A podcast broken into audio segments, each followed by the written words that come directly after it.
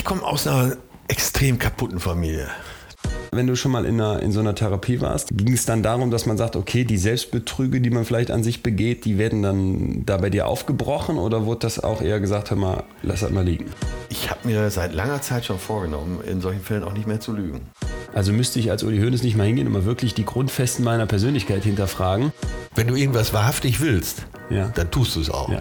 Und wenn du es nicht tust, dann war deine Absicht nicht wahrhaftig. Ich glaube, man muss die Wahrheit auch wollen, weil es wird ja in deinem Leben nie dieser Moment der beiden Pillen kommen. Betreutes Fühlen.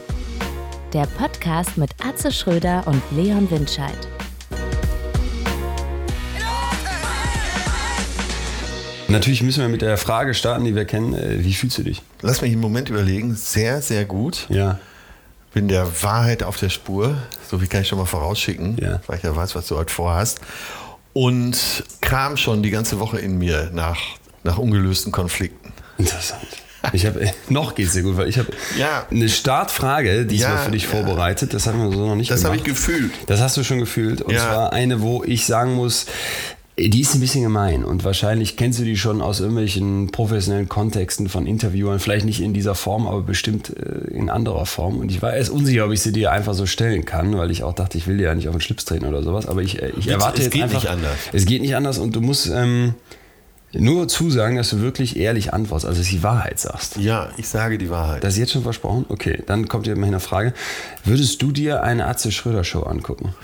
Ja, ganz klar. Wirklich. Deshalb, weil ich machte auf der Bühne die Comedy, die ich selber witzig finde. Das heißt, ich wünsche mir einen Komiker, der genauso ist wie Atze Schröder und zu dem würde ich gehen und würde auch 150 Euro Eintritt bezahlen. Voll ehrlich. Ganz ehrlich. Ehrlich, das ist genau die Comedy, die ich mag, die ich selber auf die Bühne bringe. Ich, genau darüber lache ich. Ich bin jetzt mal noch ehrlicher. Ich kann nicht verstehen, warum die anderen Komiker nicht genauso sind. Genauso lustig wie du. Ja, Aber kennst du denn, du kennst ja wahrscheinlich jede Menge Komiker und Com Comedians. Kennst du ja Leute, die, äh, die diese Shows machen, wo sie sagen würden, nee, da würde ich nicht hingehen, wenn sie ehrlich wären? Ja, mit Sicherheit. Überwiegend würde ich sogar Über, sagen. ja, deswegen dachte ich dachte auch, das ist. Ich hätte auch ehrlich gesagt erwartet, ich glaube, kauf dir das ab, so wie du guckst. Äh, Ich muss ja immer so ein bisschen bei dir aus allem lesen, aber würde sagen, ich kauf dir das ab, dass du da echt hingehen würdest. Ja, aber mich auch gar nicht, ich meine es auch, das muss ich auch fairerweise dazu sagen, natürlich hat das irgendwie was Wertendes, aber eigentlich war es jetzt gar nicht so wertend gemeint. Nur denke ich mir halt, also ich nehme jetzt mal, weiß ich nicht, mal ein paar Namen reingeschmissen. Paul Panzer, der muss ja ein schlauer Kopf sein, sonst kriegst du das nicht hin. Schon allein so eine Sprachimitation. Aber wenn du dir eine Paul Panzer Show mal einfach nur mal so fünf Minuten auf RTL anguckst, dann denkst du, ey, bist du hirnverbrannt? Wie kann der das durchziehen? Bülent Ceylan habe ich selber kennengelernt. Ich fand den sehr nett, sehr, Ja, sehr, sehr, sehr netter sehr, Wirklich. Sagen alle. Wirklich. Nee, war wirklich nett, er war nett. Ja, aber äh, wie schlau jetzt dessen Show ist, ne? Und äh, wie witzig das ist, diese, ich weiß nicht, glaube ich, aus, wo kommt der eigentlich her? Aus Stuttgart oder sowas? Aus Ecke? Mannheim. Aus Deswegen Mannheim. sagt er auch immer äh, Mannheim. Türke aus Mannheim. Ja, das, das finde ich überhaupt nicht witzig. Finde ich unerträglich. Der hat so sein Publikum, das ist ja okay, ne? Äh, was dem einen gefällt. Die, der eine geht zu ACDC und Rammstein, der andere geht zu Ed Sheeran. Und äh, beides ist okay. Gerade diese Woche bin ich wieder auf so viel Wertung gestoßen, auch bei mir, dass ich gedacht habe, was soll die Scheiße? Also mit dem Gedanken bin ich gestern wach geworden. Jetzt hör mal auf, alles immer zu werten. Mit meiner Perle lange drüber gesprochen, dass wir selber ja alle möglichen Leute immer äh, bewerten und eben auch oft abwerten. Vieles kann man nicht verstehen, was andere machen. Bei sich selber kann man das alles sehr gut nachvollziehen, weil Ja. man hat ja triftige Gründe. Aber den anderen denkt man, wieso fährt er so ein Auto? Wieso legt er seinen Garten so an? Wieso fährt er da in den Urlaub? Wieso ist er überhaupt mit der Frau verheiratet? Das kann man alles nicht nachvollziehen und bei anderen ist man immer so schlau. Nö, deshalb, alles hat seine Berechtigung, aber wenn du mich direkt fragst, ich würde in mein Programm gehen und ich würde auch zu einigen anderen gehen. Caroline Kebikus finde ich so sauwitzig, dass ich manchmal denke, die ist der weibliche Atze Schröder. Da wird die jetzt protestieren. aber äh, findest du den richtig unwitzig? Oder darfst du das jetzt nicht sagen? Du triffst sie ja alle nochmal. Äh. Sag's unter uns hier. Gib mir ein bisschen äh, zu überlegen. Wenn ich schon jemanden auf die Füße trete, dann will ich jetzt Politiker-Antwort. äh, auch mit Anlauf machen. Ja, okay. Ich gebe dir ein bisschen zu überlegen. Ja, da, äh, da habe ich die Tage den Amtor gesehen. Das ist dieser kleine. Flügelknabe Ja, äh, Wahnsinn. der CDU. Ja. Und der redet schon wie ein großer. Äh, antwortet auf Fragen in der Talkshow mit, oh, das Thema ist doch viel zu groß, um das jetzt hier zu verhandeln. Ich kann nur so viel sagen. Alt ist er? 26 Was oder so, interessiert den Bürger? Ne? Äh, Schulstunden fallen aus, Ja. äh, die Bahn schwächelt, äh, er steht im Stau, hat kein Hitze frei.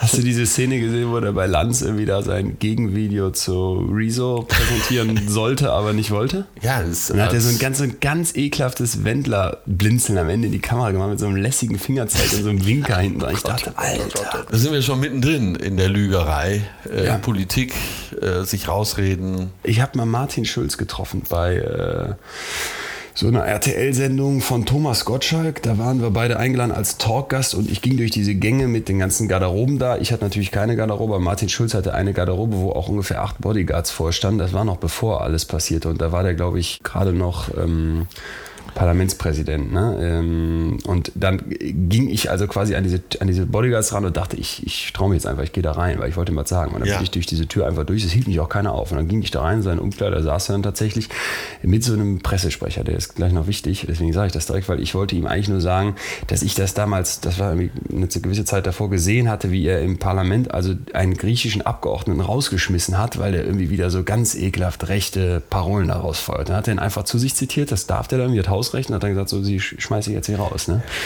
Und dann Auf hat dem Job war der tatsächlich, wenn ich das mal äh, kurz einwerfen darf, um dich nicht wirklich zu unterbrechen, aber auf dem äh, Job war der am überzeugendsten bisher. Das war ja der Punkt. Ja. Da war der für mich äh, alles, was echt ist. Ne? Da war irgendwie ja mal Alkoholiker aus Aachen, hat irgendwie einen Buchladen oder eine Bibliothek oder sowas gearbeitet, ganz bodenständig, eigenen klein, Buchladen, ja. klein normal gestartet und dann da hatte ich wirklich das Gefühl, das muss ein brennender Europäer sein. Ich habe ihm dann das erzählt. Ich kam da also rein und sage ihm das, hör mal, äh, Herr Schulz, ich habe natürlich nicht geduzt, ich wollte mal Danke sagen im Sinne meiner Generation, weil ich, ich habe das Gefühl, wenn uns als jetzt 30-Jährige noch irgendwas hier retten kann, dann ist das äh, nicht nationales, sondern irgendwie ein globales Denken und dass die EU alle mal besser als Nationalstaaten. Und dann sagte ich ihm das so ein bisschen und habe ihm diese Szene erzählt von dem Griechen. Und dann sagt er, ja, und wissen Sie, Herr Winscheid, was ich dem gesagt habe, als ich den nachher in mein Büro gestellt, bestellt habe? Da kam der rein und meinte sofort zu mir, ja, äh, Herr Schulz, lieben Sie denn Ihr Land nicht? Und dann habe ich gesagt, wissen Sie, wen ich liebe? Meine Frau.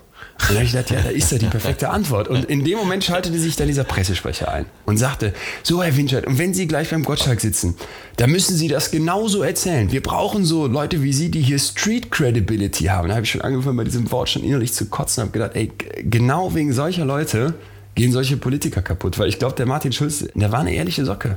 Ja, der, der ja, war so, wie er ja. ist. Ne? Und diese Zweitreihen Luschen, so Pressesprecher, Vorbereiter, Strategen, die bringen die dazu, dann irgendwas zu erzählen, was überhaupt nicht mehr äh, deren wahrer Identität entspricht und dem, was sie wirklich glauben und fühlen. Ich glaube, das merkt man sofort. Ja, ich habe dieses äh, Buch gelesen über diesen Wahlkampf, den Schulz gemacht hat, Ja. von dem Spiegel-Redakteur. Der den ein Jahr oder so begleitet Er hat. hat ihn Ne? ein Jahr begleitet und Schulz war ja so ehrlich, dass er überhaupt jemanden, das hat ja vorher noch nie einer gemacht, Ja. den die ganze Zeit an sich rangelassen hat und den wirklich mit in jede Sitzung genommen hat und wirklich äh, sich hat in die Karten schauen lassen. Und da sieht man, er ist eine ehrliche Haut. Ich weiß nicht, ob er als Kanzler getaugt hätte. Andererseits, äh, du sagst ja Pressesprecher, Marketingleute, die so einen Wahlkampf organisieren. Das ist natürlich die Achillesferse der Demokratie. Bist du zu ehrlich, wirst du gar nicht wiedergewählt. Das denke ich auch. Wenn du sagst, wir müssen das machen, wir müssen das machen, wir müssen äh, die Leistung beschneiden, wir müssen das abbauen, wirst du wahrscheinlich gar nicht erst gewählt.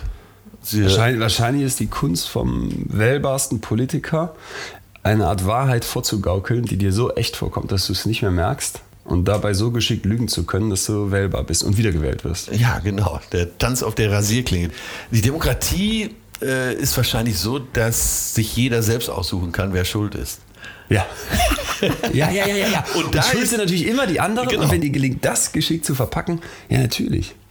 Aber äh, wir sind jetzt schon bei der ganz großen Nummer angekommen. Ne? Spielen Weiß ich, ich weiß ich gar nicht. Nee, weiß ich gar nicht. Ich, für mich ist so dieses, dass Politiker immer lügen und sich von der Wahrheit, äh, ne, dass das die nicht interessiert, ist für mich so eine der, des, der Kernthemen von Wahrheit, weil ich das Gefühl habe, da belügt man sich ja im Grunde auch selbst. Du wählst die Leute ja und du weißt das alles und ich, also ich hasse dieses Politiker-Bashing, weil ich dann immer denke, Ja, hör mal, dann gründ doch eine genau. Partei.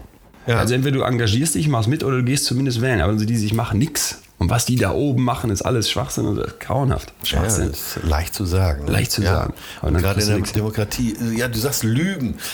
Ach ja, klingt so hart, ne? Verkaufen vielleicht. Man muss ja seine Politik verkaufen. Das stimmt. Wir müssen nachher mal über Lügen sprechen. Ich habe äh, wahnsinnige psychologische Lügentricks äh, mitgebracht. Kann man das voneinander trennen, Wahrheit und Lüge? Bedingt. Ich Ja. würde sagen, eine Lüge setzt ja voraus, dass du die Unwahrheit sagst. Aber es gibt doch irgendeine Theorie, Ja. die besagt, dass der Mensch ohne Lügen nicht durch den Tag kommt. Ja, es gibt ja so Statistiken, wonach wir irgendwie hunderte Male pro Tag lügen sollen. Ne? So, Ja. wenn ich dich frage, geht's dir gut und du sagst, mir geht's blendend, dann vermute ich schon, dass vielleicht zum Teil gelogen. Vielleicht ist es ja, lüge ich mich auch selbst. Ja, klar. Ja, aber das gehört ja zum Thema Wahrheit auch dazu. Wenn du ähm, gnadenlos wahr sein willst, auch vor dir selbst, mein lieber Mann, dann Das ist ein hartes, das ist ein hartes Brot. Da gehören aber 500 Stunden Therapie dazu, oder? Bestimmt. Ich glaube, man lügt sich im Endeffekt permanent an.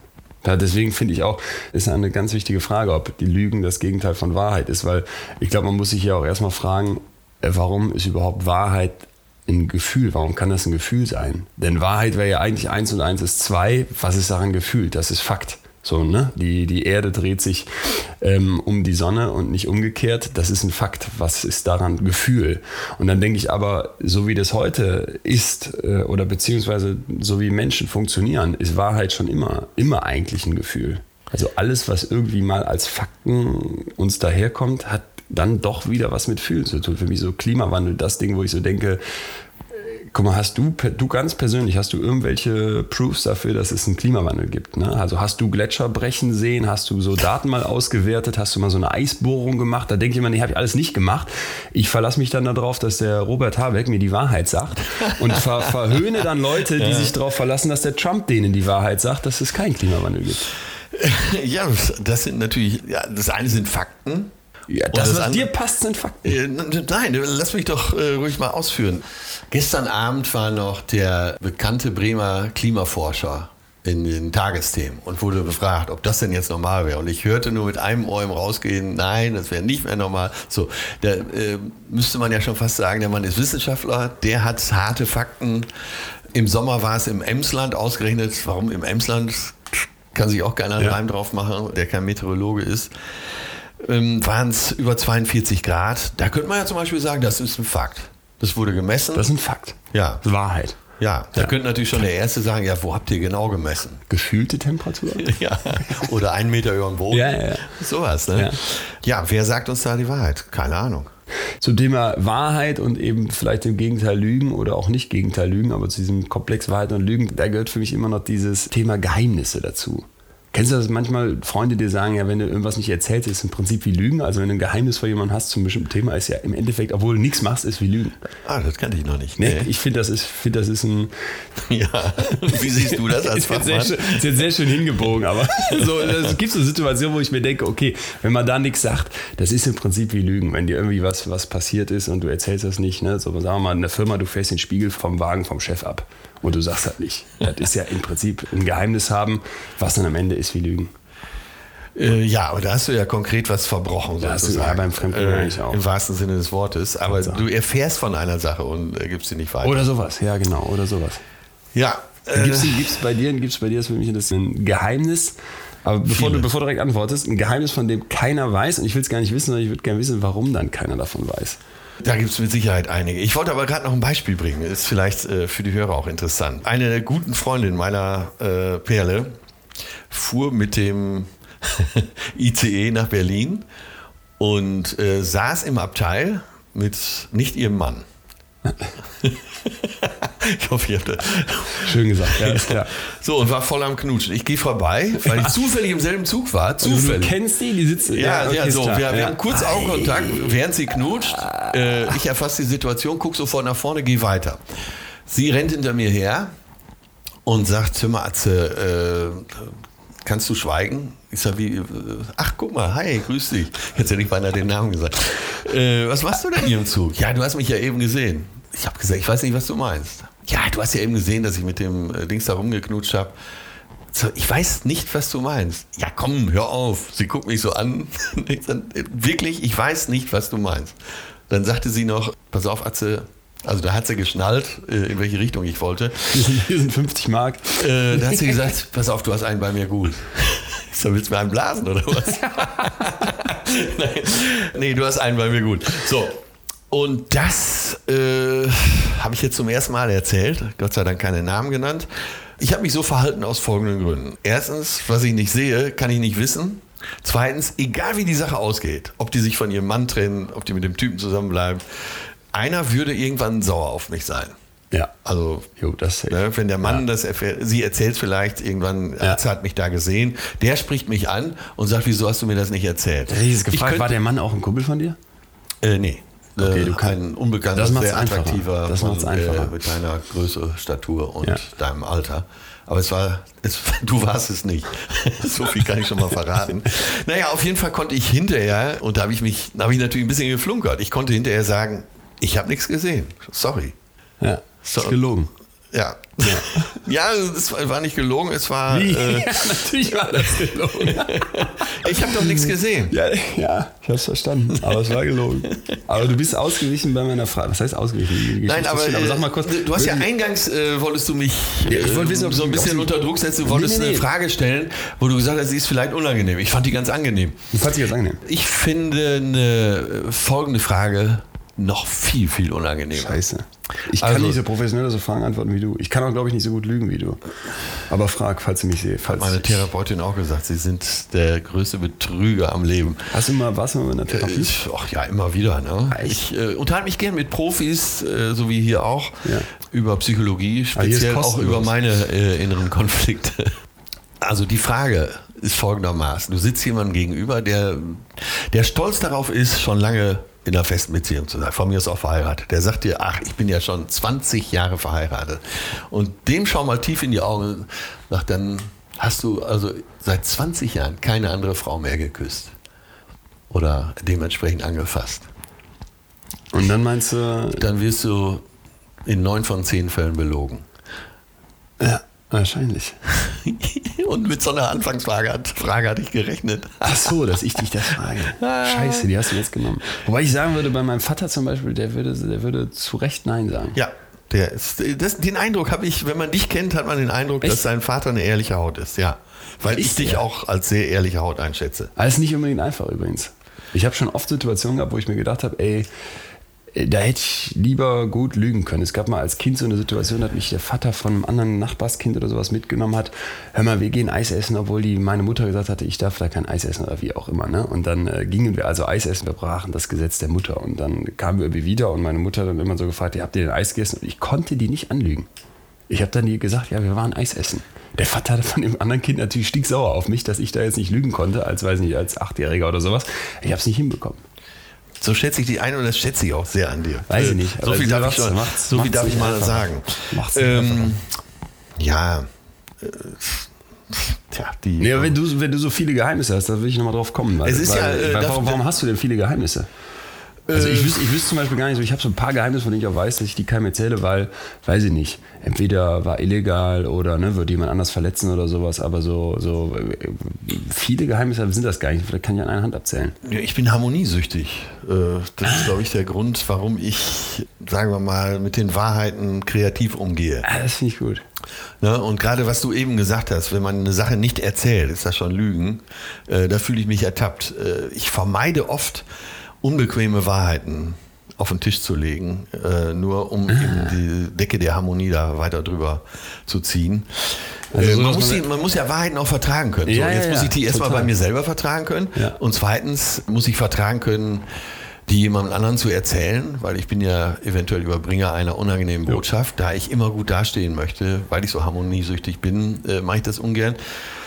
Und drittens könnte es mein Gegenüber Verletzt. äh, sehr verstören, sehr verletzen. Ich will immer so vielleicht zu oft das Beste für mein Gegenüber, ohne ihn vorher gefragt zu haben.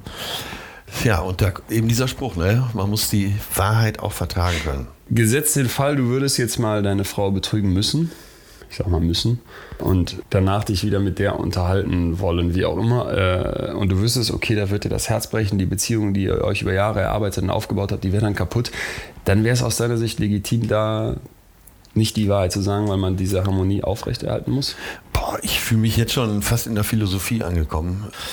Ich hatte mir so ein bisschen Antworten von dir heute erhofft. Ich weiß es. Nee, ey, ich komme mit immer mehr Fragen, das merke ich ja selber. Ich komme immer mehr Fragen an dich, wo ich so merke, ey, äh, Wissenschaft ist das eine, aber äh, deswegen weiß ich nicht, ob ich Ja, abendfüllendes Thema. Es geht ja, dann vielleicht berühren wir ja schon fast die Moral. Ja, natürlich. Äh, Wahrheit und Moral hängen sich ja eng zusammen. Ich möchte immer am liebsten Moral durch Anstand ersetzen. ah, ja. Es gibt sicher Situationen, wo das Gegenüber durch die Wahrheit, die dann. Nein, die Wahrheit wäre immer gut. ja, Punkt. keine Ahnung. Ich wurde mal in so in Studiumszeiten von meiner damaligen Freundin, das ist mal ganz übel abgelaufen. Da wurde ich aus Übelste und dann auch noch von einem Freund involviert quasi betrogen über einen längeren Zeitraum. Und das kam am Ende raus. Ey. Und das hat mich, das hat mich richtig fertig gemacht, so sag ich mal, ne? weil ich halt gemerkt habe, ey Scheiße, wenn da jetzt, wenn die einmal sowas, wenn das was mal passiert, Fremdgehen, ne? so nach dem Motto, denke ich so, okay, da kann man noch mit leben, aber dann danach dem anderen weiter in die Augen so zu gucken, als wäre nichts gewesen und so, so eine Welt aufrechtzuerhalten, eben durch vielleicht Harmoniebedürfnis, aber eben auch durch eine, eine Egal-Einstellung gegenüber dem anderen, das hat mich damals echt äh, hart getroffen. Und da habe ich so im Nachhinein gedacht, scheiße, wenn mir das mal passieren würde, ich glaube, ich müsste das sagen, weil ich sonst nicht der Person wieder in die Augen gucken könnte. Ja, ja, das äh, Macht es aber nicht leichter unbedingt. Also ich weiß manchmal nicht, ich kenne so viele Leute, so viele, habe so viele Freunde, wo ich dann, nachdem ich dieses frühe prägende Erlebnis hatte, nachher gemerkt habe, ey, das ist hier irgendwie Standard, dass die Leute fremd gehen. Ich habe so viele Freunde, die schon mal fremd gegangen sind. Ich sage jetzt natürlich auch keinen Namen, aber ich habe so das Gefühl, oha, gerade heute scheint mir das normaler zu werden. Und dann, wenn die dann alle sagen würden, aufgrund des einmal Fremdgehens lasse ich jetzt meine Beziehung hinten runterkippen, weil ich Wahrheit, absolute Wahrheit herstellen möchte, Ja. dann denke ich manchmal, das wäre es wahrscheinlich in dem Fall nicht wert und würde denen dann vielleicht auch tatsächlich dazu raten zu lügen. Psychologen gibt es ja, glaube ich, da zwei Lager. Die einen sagen, halt die Klappe, ne, das ist nicht wert, wenn es nicht eine längere Sache ist, dass du deine Beziehung aufs Spiel setzt. Die andere, das andere Lager sagt, komm, ab auf den Tisch damit, äh, eine gute Beziehung hält sowas aus. Die Wahrheit ist eine widerliche Arznei. Ja. Ne? Man bleibt lieber krank, als sie einzunehmen. Ja, das stimmt. Das Und stimmt. ähm, da liegt es, glaube ich. Wenn wir dahinter schauen, es gibt ja eigentlich keine Alternative zur Wahrheit. Es gibt keine Alternative. Entweder bist, aber, aber bist du wir leben in einer Zeit von alternativen Fakten. So, also, ne? Dieser Gedanke, dass es Alternativen zur Wahrheit gibt, das scheint sich immer mehr zu etablieren. Ja, ja, ich ich wollte jetzt nochmal so im persönlichen Bereich etwas rumrühren. Es gibt ja eigentlich keine Alternative dazu. Die Wahrheit. Es gibt diesen Film mit äh, Jim Carrey, wo er gezwungen ist, einen Tag lang oder zwei Ja, Tage ja, nicht zu lügen oder so. Ne? nicht zu lügen Ja. und es führt ja, auch zu absoluten. Chaos. Sollte man, sollte jeder für sich mal versuchen. Ganz knallhart, wenigstens 24 Stunden, knallhart wirklich die Wahrheit sagen. Äh, Und dann kann man vielleicht schon wieder etwas besser beurteilen, was das mit einem macht. Wobei ich dann ja wirklich auch dir vollkommen recht geben würde, da ist wahrscheinlich dann die Nichtwahrheit so eine Art Kit im Sozialen. Weißt du, wenn mich jetzt jemand fragt, hör mal, ne, oder mal anders, man wird ja oft gar nicht gefragt, du kommst halt einfach rein und dann kommt jemand äh, mit einem Kleid zu dir, präsentiert dir das, weil Abiball oder weiß ich was, und dann sagst du, hör mal, steht dir super, sieht toll aus. Und in Wirklichkeit denkst du, Alter, bist du eine Presswurst in dem pinken Ding, ne? Dann äh, würdest du die andere Person wirklich ja verletzen, wenn du das sagen würdest. Und es ist tausendmal besser, dass sie da hingeht und nach deinem Verständnis scheiße aussieht, als dass du der das sagst. Ja, oder sie ist schon auf dem Ball. triffst sie, Ja, oh triffst sie im Foyer. Ich muss dir was sagen, ich darf jetzt 24 Stunden nicht lügen und äh, wenn ich dir nicht sagen würde, wäre gelogen, du siehst scheiße aus. Ja, mit dem Kleid würde ich wirklich zu Hause bleiben. Wenn du jetzt in diesen Saal reingehst, mit diesem Kleid, äh, wird dich nie wieder einer grüßen. Und da hat Lügen ja was Schönes. ja, da macht es ja auch Richtig schön. Spaß. Und da macht Spaß. Ja, man kann ja äh, da kreativ sein. Aber du bist ja eben sogar so weit gegangen, dass wenn man was verschweigt, das schon eine Lüge ist. Also, naja. Nein. Äh, Ich bin letztens auf so, ein, auf so ein Ding gestoßen, was mich auch so persönlich sehr anging, weil äh, das eben für mich dieses Wahrheitsteil äh, so sehr angriff. Kennst du Emma Watson? Ja. Ja, Harry Potter, ne? Ich erinnere mich, als ich, wie alt war man da, 10, 12 oder sowas, hatte ich die Geolino abonniert, also eine Kinderzeitung für Lehrerkinder und äh, schlug die also auf und da wurden die drei Harry Potter Schauspieler präsentiert. Rupert Grint, Daniel Radcliffe und Emma Watson. Und ich sah Emma Watson als Hermine und war sofort und unsterblich in die verliebt. Aus meiner Sicht auch bis heute ein großer Fehler dieser Filmemacher, weil äh, klar, gut zum Verkaufen, aber in Wirklichkeit sollte Hermine ja hässlich sein und die Haare struppelig und irgendwie so der Nerd. Ne? Und Ja, die sah dann ja. da für mich so wunderschön aus. Und ich muss gestehen, bis heute diese Liebe nicht ganz äh, losgeworden zu sein. Dann las ich letztens was zum, zum Thema Wahrheit, wo diese Hermine Granger, die ich liebte, seitdem ich zehn war, so zerrissen wurde. Und zwar Deepfake Porn. Kennst du das? Nein. Das ist unglaublich. Also ich, ich hatte Deepfake, kennst du Deepfake? Nein. Da- Das ist äh, also eine neue Technologie, die so ein bisschen funktioniert wie so eine Face-Swap-App. Also du kennst vielleicht, wo man dann seine Gesichter tauschen kann. so Ah, App. okay. Und das funktioniert immer besser und mit immer einfacheren Mitteln. Also jeder Depp kann das mittlerweile benutzen. Und äh, da lernt also eine künstliche Intelligenz, wenn man dich jetzt eine halbe Stunde filmst, so deine Gesichtszüge und dann können die diesen Ausschnitt nehmen und auf ein anderes Gesicht drauflegen. Was passiert? Man nimmt mit eine der armen Emma Watson. Du Pornodarstellerin. nimmst irgendwie eine Pornodarstellerin, die, ich sag mal, eher so im Bereich äh, Just 18 aussieht und schneidest dann das Gesicht von der armen Emma Watson da rein und dann mit einer kurzen Google-Recherche, um mich direkt zu verteidigen, stößt man auf diese Pornos. Und deswegen habe ich da mal äh, rein journalistisch interessiert durchgeklickt und das ist unfassbar. Er wirst bekloppt, wenn ich diese Person wäre. Das sieht so echt aus. Das ist so eine. Ja, und du mit deiner tiefen Liebe zu äh, Emma Watson. Ja, ich war natürlich schockiert. Ich hatte direkt so äh, Schutzkomplexe, die da angingen, weil ich dachte, irgendwie ist es ist nicht ganz perfekt. Also du erkennst schon, wenn du darauf achtest, dass es ein Fake ist, aber wenn du jetzt in so einer masturbierenden äh, Halbhirnleistung das ausschalten wollen würdest, könntest du das hinkriegen, dass du einfach sagst, ja, sieht echt genug aus. Also dein äh, Schutzbedürfnis Emma Watson gegenüber war stärker als deine pornografische Seite. Auf, in dem Fall schon. Ja, in dem Fall du schon. hättest gar nicht Ich hätte gar, es gibt noch andere, gibt noch andere Schauspieler, denen das passiert ist, aber da dachte ich wirklich so, okay, das ist so, krass wird es dann, wenn das mit ähm, Politikern gemacht wird, mit Obama, dem dann neue Wörter in den Mund gelegt werden, hält er plötzlich eine völlig andere Rede. Du Ja. siehst schon, dass es noch nicht perfekt ist, aber wo es hingehen kann. Aber es wird dahin gehen, meinst Es wird da sicher hingehen. Ja. Wird da sicher hingehen. Das heißt, die Wahrheit hat demnächst gar keine Chance mehr. Das frage ich mich, das ja, frage ich mich, oder? was ist dann die, ja, was ist dann wirklich noch die Wahrheit? Was ist denn Welche die Wahrheit? Realität ist noch äh, wirklich existent? Und wann brauchst du noch die Schauspieler? Bräuchst du für Harry Potter Folge 27 noch die echte Emma Watson? Oder könntest du sagen, wir haben genug Filmaufnahmen von deinem Gesicht, das schneiden wir jetzt zusammen? Das würde ja im Zweifel der Betty Ford Klinik äh, und auch insgesamt der Psychiatrie viele Patienten ersparen. Ja, ne? wahrscheinlich. wahrscheinlich. Der, ja, also auf die Zukunft freue ich mich schon fast. Äh, So ähnlich wie bei Total Recall. Du kannst eine Reise buchen in eine Virtual Reality. Ja, und- Und da, ich, da war ich als Kind schon von begeistert, von dieser Idee. Also da würde ich sofort buchen. Da gibt's wäre, ja- glaube ich, jeden Tag Da unterwegs. gibt es so ein geiles Gedankenexperiment. Stell dir vor, man wird jetzt so ein bisschen Matrix-mäßig. Ich Äh, wollte gerade Matrix aufschreiben. ja, stell dir vor, würdest du jetzt, wenn ich dir jetzt sagen würde, pass auf, du kannst jetzt aufwachen und stellst fest, du, das war alles nur ein Traum, was du hier gerade machst. Es gibt eine andere blaue Pille? Realität, in der wachst du dann auf. Ja. Oder du kannst jetzt einfach so weiter pennen, wie du Ach so, jetzt bist. das- ey, was- das wäre die blaue Pille. Was würdest du denn machen? Würdest du jetzt so weiter pennen, obwohl du wüsstest, dass es nicht die Realität ist, oder würdest du zurück in die, in die wahre Welt wollen aufwachen? Das ist für mich die aufregendste Stelle in Matrix, wo äh, Morpheus ihm Ja. die beiden Pillen hinhält. Ja. Die blaue, alles geht so weiter und Ja. du denkst, äh, du hast nur geträumt. Die rote ist eben die Wahrheit. Und er sagt ja noch, ich verspreche dir nichts, nur die Wahrheit. So, und ohne zu zögern, ich hatte es nicht mehr, ich habe es die Tage nochmal gesehen, ich hatte es nicht mehr so vor Augen. Ohne zu zögern nimmt Keanu Reeves, also Neo, die rote Pille und weg damit. Also ich hatte eigentlich, siehste, meine Wahrheit war, nachdem ich den Film vor Jahren gesehen habe, er zögert, überlegt, blau, rot, blau, rot. Ich hatte mal einen Vorspann für eine Atze-Show vor fünf oder sechs Jahren, wo eben auch so ein Einspieler kommt über die Videoleinwände und äh, nimmst du die blaue oder die rote Pille und das macht Atze natürlich, er nimmt beide. Und dann? Ach, ich nehme sie beide. Äh, dann beginnt die Show Ja. und dann belüge ich mein Publikum in schönster Art und Weise, damit sie auch alle lachen können. Aber das ist die Frage. Willst du die blaue, alle, dein Traum, dein Zuckergusstraum geht so weiter, die Decke der Harmonie bis zum Hals hochgezogen, sodass die Füße äh, gerade noch warm sind? Oder nimmst du die rote Pille und willst, die, willst du die Wahrheit wissen? Herr Ja, Dr. Leon Winscheid, ich frage Sie jetzt. Ja, hier ist die Antwort auf keinen Wollen Fall. Sie die Wahrheit überhaupt wissen? Können Sie die Wahrheit überhaupt vertragen? Wahrscheinlich nicht. Nee. Wenn da einer dann du, du ja, du kommst mir sehr Nee, sagst du so, sagst du so, Ja. aber äh, was würde das bedeuten? Was würde das bedeuten? Guck dir Matrix an, wie das weitergeht. es entsteht ja die Hölle. Stell dir mal vor, du wüsstest morgen alles, auf, du würdest den vollen Durchblick auf die Wahrheit haben. Das macht dich kaputt.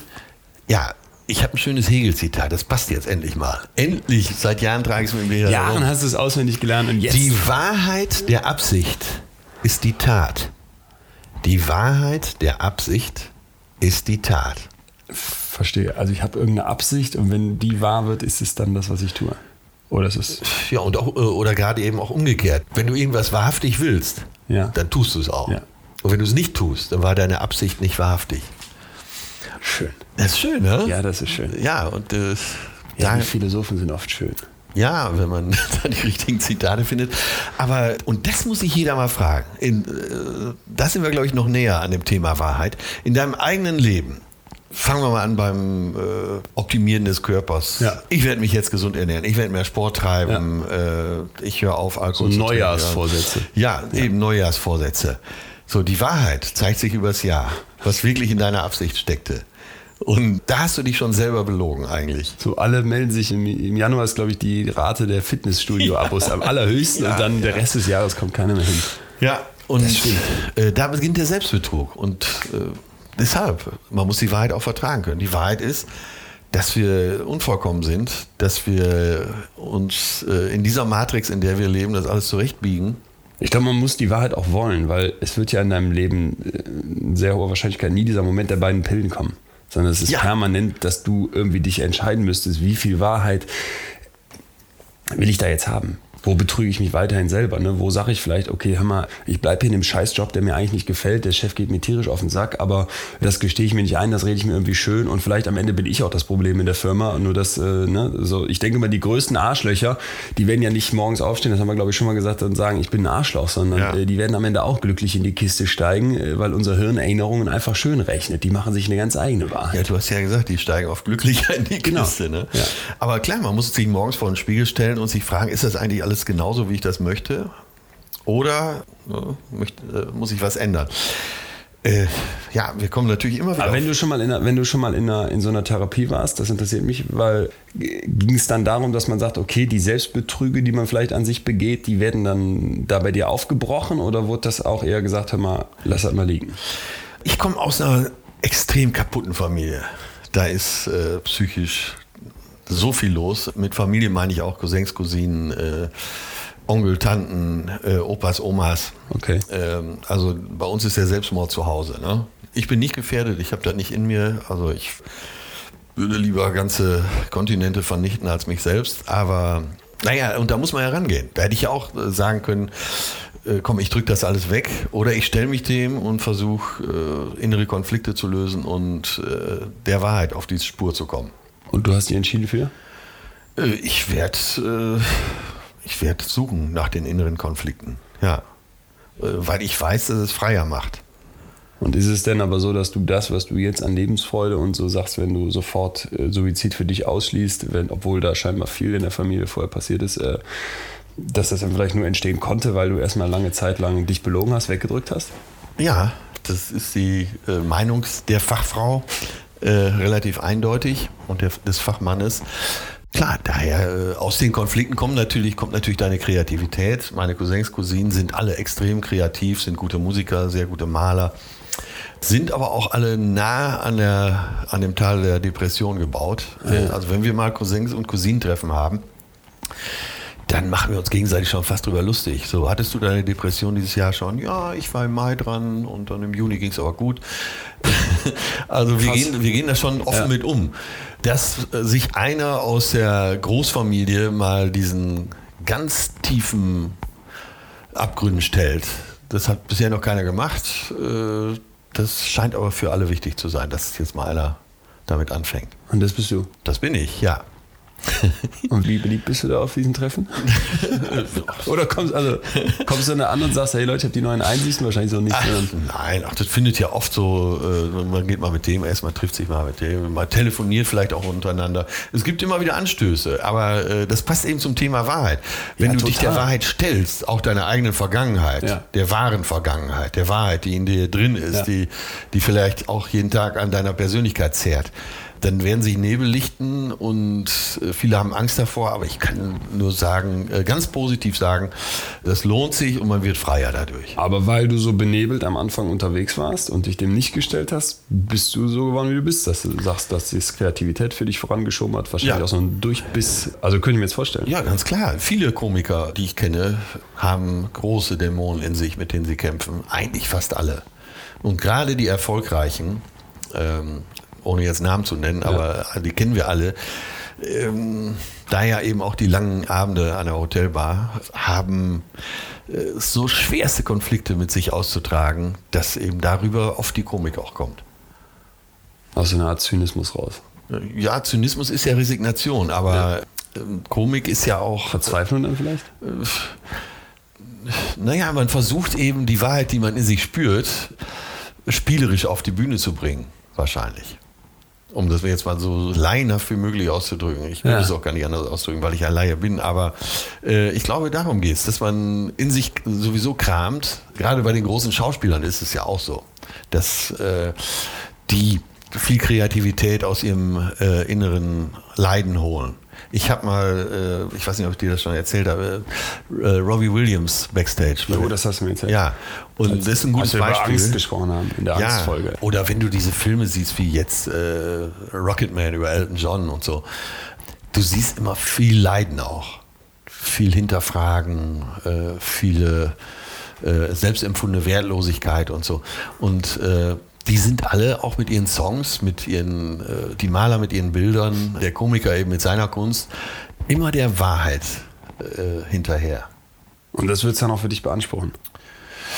Das, das weiß ich nicht. Es kann Ja. auch sein, dass dabei rauskommt, äh, dass ich gar keine Komik mehr empfinde. Ja, na, ich weiß es nicht, weil ich so einerseits denke, wenn ich mir dann deine Bühnenfigur Atze vorstelle zu dem, was du, du jetzt sagst und wenn du das so kontrastierst mit äh, einem Robbie Williams, der auf eine Bühne geht und dann, wenn er danach runterkommt, völlig in sich zusammenbricht, so hat es mir das ja erzählt, dann denke ich mir, ach krass, äh, Ach so, okay, das sind, ja wirklich, das sind ja wirklich zwei unterschiedliche Seiten einer Medaille, wären das dann. Ja. Ne? Also, Ich habe eine hohe Resilienz, das heißt, ich komme nicht von der Bühne und bin schlecht gelaunt. Ich bin im Gegenteil, bin extrem gut gelaunt und kann mich deshalb äh, mit offenem Visier eher so den Problemen stellen.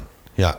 Ich meine, es ist ja auch beachtlich, wenn du sagst, dass du dir dann da zugestehst, Hilfe zu holen. Ich habe oft das Gefühl, dass gerade die Leute, die besonders stark sind nach außen hin und die besonders ne, unzerbrechlich wirken und erfolgreich und so weiter, dass die halt sagen, ey, nee, äh, habe ich gar nicht nötig. Und dass du dann sagst, äh, ich hole mir Hilfe, obwohl ich vielleicht in der Familie noch der bin, wo es am wenigsten äh, knirscht. Das ist, Ja. das ist, ist eine Stärke. Aber wir haben ja eben schon mal über, ganz kurz über Uli Hoeneß gesprochen. Ja. Nehmen wir mal das Beispiel. Magst du ihn eigentlich nicht? Du hast schon öfters über den gesprochen, so ich dachte immer, ist jetzt ein Äh, persönlicher ach, ich bin so hin und her Kennst du den persönlich? Ja, ich habe ihn mal persönlich kennengelernt und zwar äh, in München. Mein bester Freund da ist Mehmet Scholl. Ja.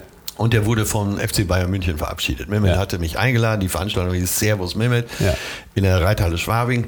Und dann saßen wir an so Zehnertischen zusammen und ich saß zufällig am Tisch von Uli Hoeneß und kriegte dann wirklich mit, wie beliebt er ist. Bei den Spielern auch beliebt. Dann kam Ach, echt? Brazzo war damals noch Spieler. Wie lange ist das her? Das ist jetzt. Zehn Jahre? Ja, könnte hinhauen. sein, ja. ja, zehn Jahre.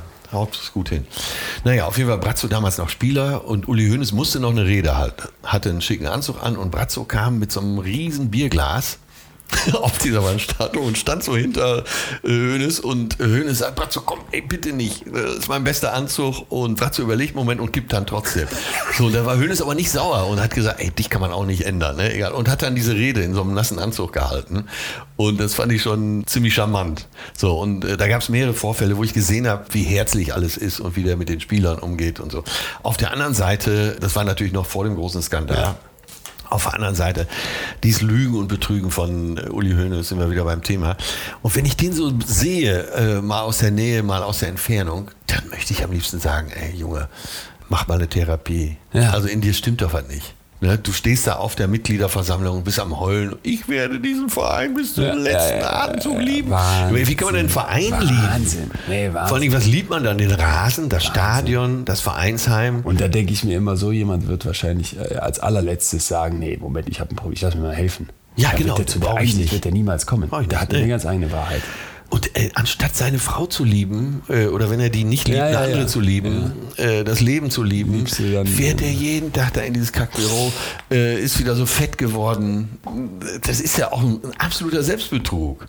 Komplett. Äh, am Leben. Au- Ne? Äh, wie, wie, kannst du, wie kannst du so ein großes Loch in deiner Seele haben, dass du durch, dieses, durch diese Ja. Macht, um die geht es ja wohl, dass du so viel bewegen kannst mit diesem Verein. Und auch dieses Helfen, ähm, dieses Helfersyndrom, was er hat. Immer wenn jemand in Not gerät, dann hilft er ja auch sehr und fährt dahin. Da geht es ja auch darum, er hat wahrscheinlich so wenig Selbstwertgefühl in sich, Dass Ähm. er es darüber spüren muss. Dass er darüber äh, sich eben etwas mehr erhöhen will. Ja, es kann sein. Erhöhen ist ein negatives Wort, äh, dass er sich selber mehr Wert geben will. Du kennst sicher den Fachausdruck dafür. Aber um ganz kurz nochmal äh, Robbie Williams äh, zu streifen, da ist die Textzeile äh, There's a hole in my soul. Ja. It's a real big place. Ich weiß gar nicht, welcher Song ist das. I just, I just want to feel. Ja. I, I just want to feel real love. Genau. There's a hole in my soul. It's a real big place. So, da ist sie auch schon drin. Und wenn Hoeneß sich mal mit dem Fachmann unterhalten würde oder Fachfrau, äh, Ja, die würde ihm Kopf. wahrscheinlich auch sagen, äh, Ja, ja, ja, ich ja, weiß, ja, was du meinst. ne. Sie haben ein großes Herz, aber da ist ein Riesenloch in ihrer Seele. Da ist die Frage, ob der sich Wahrheiten nicht stellt, ob der sich irgendwas auch äh, die ganze Zeit vorlügt, was dazu führt, dass das so ist. Man kann sich ja bis ins Grab belügen, ne? Du kommst Anscheinend. Komm, ist, also das, Es kommt ja nicht äh, der Moment, wo du sagst, oh, um Hilfe, ich habe mein ganzes Leben. Ich frage mich immer, ob, ob das wirklich möglich ist oder ob das im Endeffekt so sehr an dir zehrt, dass obwohl du dir das nie eingestehst, dass du dich anlügst, es trotzdem dich die ganze Zeit zerfrisst von innen raus. Und ich glaube, zweiteres, also Leute, die sich extrem belügen, die werden große Schwierigkeiten damit haben, glücklich zu sein. Es gibt das, diesen Begriff, den finde ich ganz interessant, der kognitiven Dissonanz. Also kognitiv, sagen wir mal, kopflich äh, und dann Dissonanz passt was nicht zusammen. Ja. Und das tritt dann auf, wenn du dich anders verhältst als das, was du dir eigentlich so vorstellst. Ne? Äh, Also du hast vielleicht bestimmte Wertvorstellungen und dann weichst du davon ab, verhältst dich anders. Und wenn diese Dissonanz groß wird, dann entsteht im Prinzip Leid. Und da gibt es ja nur zwei Optionen. Entweder du änderst das Kopfliche, du änderst deine Einstellung, Ja. oder du fängst an, mit Verhalten dich so hinzubiegen, dass du dich wieder so verhältst, dass es dann passt. Weißt du, was ich meine? Das ist, ja, das übereinander liegt. Dass es wieder übereinander Deine liegt. Das ist- Vorstellung und dein wahres. und das ist was ganz Gefährliches, weil eigentlich wäre es sehr viel besser, dann an bestimmten Stellen hinzugehen und mal zu hinterfragen, was sind denn meine Einstellungen und äh, muss ich die nicht vielleicht anpassen? Also müsste ich als Uli Hoeneß nicht mal hingehen und mal wirklich die Grundfesten meiner Persönlichkeit hinterfragen? Oder muss ich vielleicht als Person sagen, der vielleicht als Komiker sagt, hör mal, ich, ich gehe daran zugrunde, als, weiß ich nicht, Paul Panzer, der sagt, ey, ich komme hier nur klar, wenn ich mich jeden Abend an die Hotelbar setze und mich da irgendwie so be- betrunken, nebelig trinke, dass ich das ertrage, was ich da mache, muss ich da nicht mein Verhalten hinterfragen. Und immer dann, glaube ich, wenn man an irgendeinem von diesen beiden Stellen anfängt zu biegen, also entweder an dem an der Einstellung oder an dem Verhalten, sodass das noch so gerade knarzend ins Weltbild von einem passt, dann wird es gefährlich, weil das kann brechen oder kriegt Risse und dann machst du dich kaputt. Es gibt ja eben auch die, ähm, die, die, die medizinische Seite, die, ähm, ne, wenn du Depressionen hast, Ja. wenn die nur von der medizinischen Seite kommen, weil du irgendeinen Defekt hast, Genau. Dann Ja. kannst du ja äh, nicht über die Psyche allein was dran regeln. Ne? Aber das wäre jetzt ein zu großes Thema, um das Fass auch noch Um es mal aufzumachen. mit äh, Philipp Antor zu sagen. das ist ein großes Thema hier. Wir müssen machen, was die Nein, Wähler es geht wollen. ja um halbwegs, äh, halbwegs gesunde Menschen. Ja, Nietzsche sagt, werde der du bist. ja, Und da geht es ja um die Wahrheit. Ne? wer der du bist. Ja, und äh, Und ich glaube, in, dem- glaub, in dem Moment, wo man akzeptiert, dass es da nicht nur dich als den einen gibt, sondern vielleicht dich auch noch als den, den und den, dass du mehrere selbst hast, dass das eine Einsicht ist, die dir extrem viel Druck nimmt. Dass das diese kognitive Dissonanz löst und dass dich, glaube ich, auch das davon befreit, die ganze Zeit äh, wahrheitsgeil oder eben wahrheitsvertuschend hinter einer Version von dir herzurennen, die dich eigentlich nur kaputt macht. Werde, der du bist, das gefällt mir sehr gut. Sehr gut, ne? Ja, äh, ich möchte noch einen Ausdruck reinbringen und zwar Fähnchen im Wind. Ja. Es gibt ja viele Leute, die, äh, die meinen es nicht böse, aber die sind wie die Fahne im Wind. Die versuchen sich so anzupassen, bis sie selbst gar nicht mehr erkennbar sind. Ähm, und äh, naja, da geht die Wahrhaftigkeit natürlich sowieso über die Wupper. Kennst du so wen? Also denkst du? Freund, Ich will mich da selber nicht ausschließen. Wie gesagt, wenn man so harmoniebedürftig ist wie ich, dann sieht man schon zu, dass man in gut. entsprechender Umgebung äh, das entsprechende Aroma erzeugt. Hat wahrscheinlich jeder ein bisschen. Der eine viel, der andere weniger. Also wenn du, wenn du ganz starr wie eine Stahlwand im Wind stehst, da wirst du wahrscheinlich keine Freunde haben. Ich glaube, jeder Mensch trägt eine Maske und längst nicht alle gestehen sich das ein oder wissen das. Wir sind ja auch soziale Wesen. Komplett. Und, Und, und, ohne die anderen funktioniert gar nichts. ja, und wenn wir starr bleiben, sind wir doch asozial im eigentlichen Wortsinne, oder? Komplett. Ich hatte dir aber versprochen, Lügen, wie man am besten lügt. Da würde mich mal interessieren, wenn du jetzt mal jemanden so ganz plump anlügen müsstest, weiß ich nicht, du hast irgendwie einen Scheiß gemacht und du musst jetzt ne, den Polizisten, der dich an der Straßenkontrolle anhält, anlügen, warum du jetzt hier aus einer Einbahnstraße falsch rum rauskommst. Irgendwie. Wie würdest du lügen? Was wären so deine Tricks? oh Gott, jetzt muss ich mal nachdenken. Da waren nämlich viele Fehler. Ich glaube auch, ich bin wahrscheinlich schon sehr geübt, dadurch, dass ich äh, als Schauspieler, als Komiker äh, eine, eine Traumwelt erzeugen muss. Und das äh, schönste Sandmännchen der Stadt heißt halt Atze Schröder. Naja, ich war auch bei Polizisten. Okay, dann, dann dreh ich's um, dann dreh ich's um. Ja, dann machen wir dich mal zum Polizisten. Du müsstest jemanden enttarnen, der lügt. Worauf würdest du achten?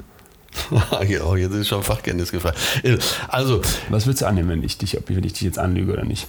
Wir machen mal- wir machen es mal krass. Ich sag jetzt mal was. du wahrscheinlich musst- so wenig Technokrat. Ich würde dir einfach in die Augen schauen. Ja, okay, was noch? Sonst nichts. Sonst nichts, nur in die Augen schauen. Ja. Das sagen alle.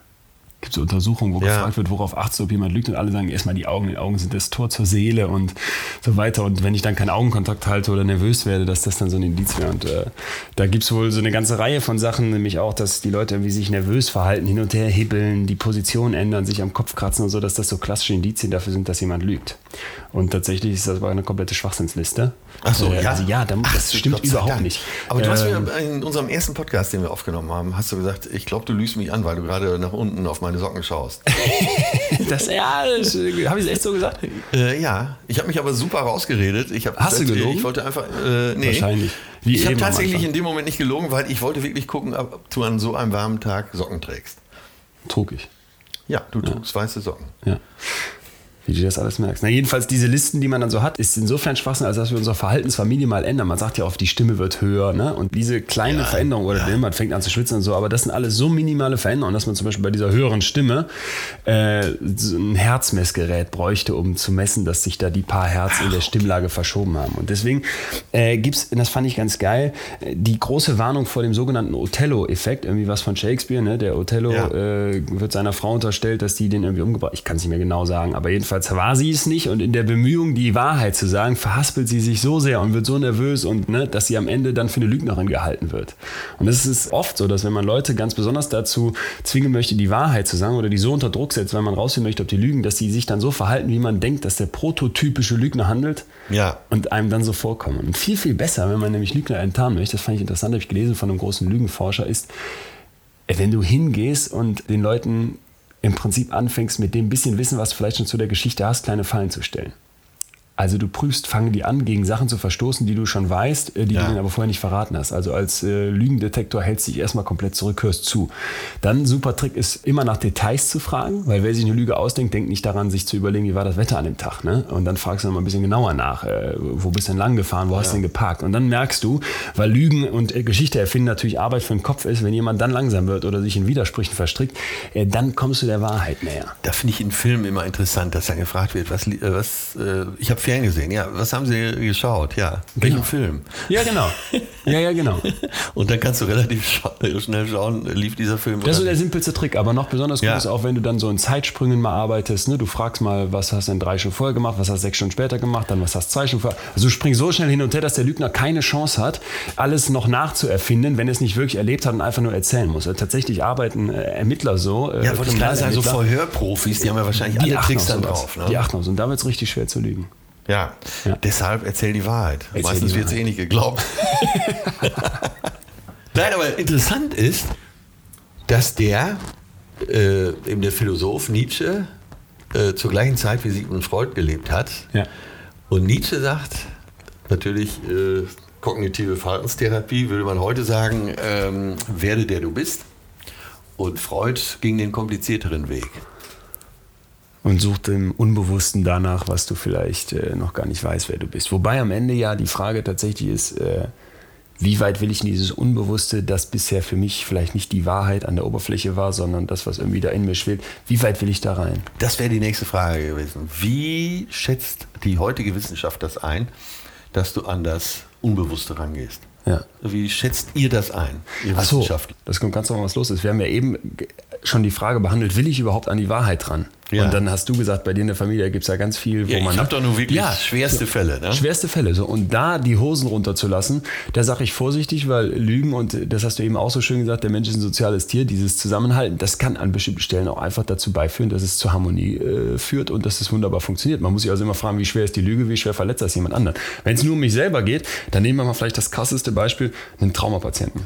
Also eine posttraumatische Belastungsstörung. Ja. Da geht es tatsächlich darum, das kannst du dir so vorstellen, du nimmst deinen Kleiderschrank, schmeißt alles auf den Boden, hast ein absolutes Chaos im Zimmer und versuchst danach in diesem Zimmer wieder klarzukommen. Ja. Das geht nicht. Du musst anfangen aufzuräumen. Dafür musst du jedes verdammte T-Shirt, was da auf dem Boden liegt, nochmal anfassen und zusammenfalten. Das ist verdammt viel Arbeit. Das ist verdammt viel Arbeit und das tut richtig weh.